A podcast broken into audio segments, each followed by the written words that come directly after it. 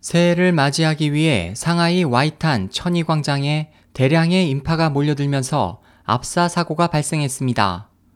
현재 통계에 따르면 이 사고로 36명이 사망하고 47명이 부상했습니다.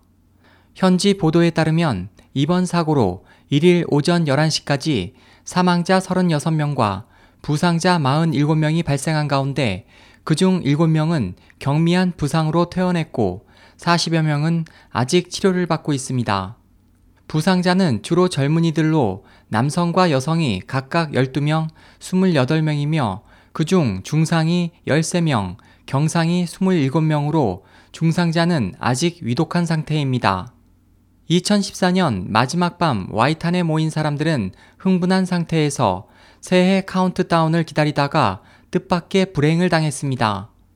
네티즌들은 웨이보를 통해 바닥에 쓰러져 있는 사람들과 일부 시민들이 이들에게 심폐소생술을 하는 사진 등을 올려 당시에 급박했던 상황을 전했습니다.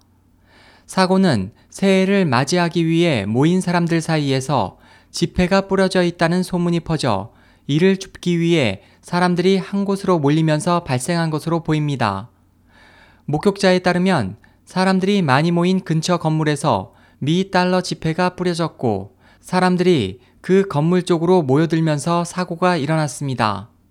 당국은 이번 사고로 상하이 시내의 모든 새해 행사를 취소했습니다.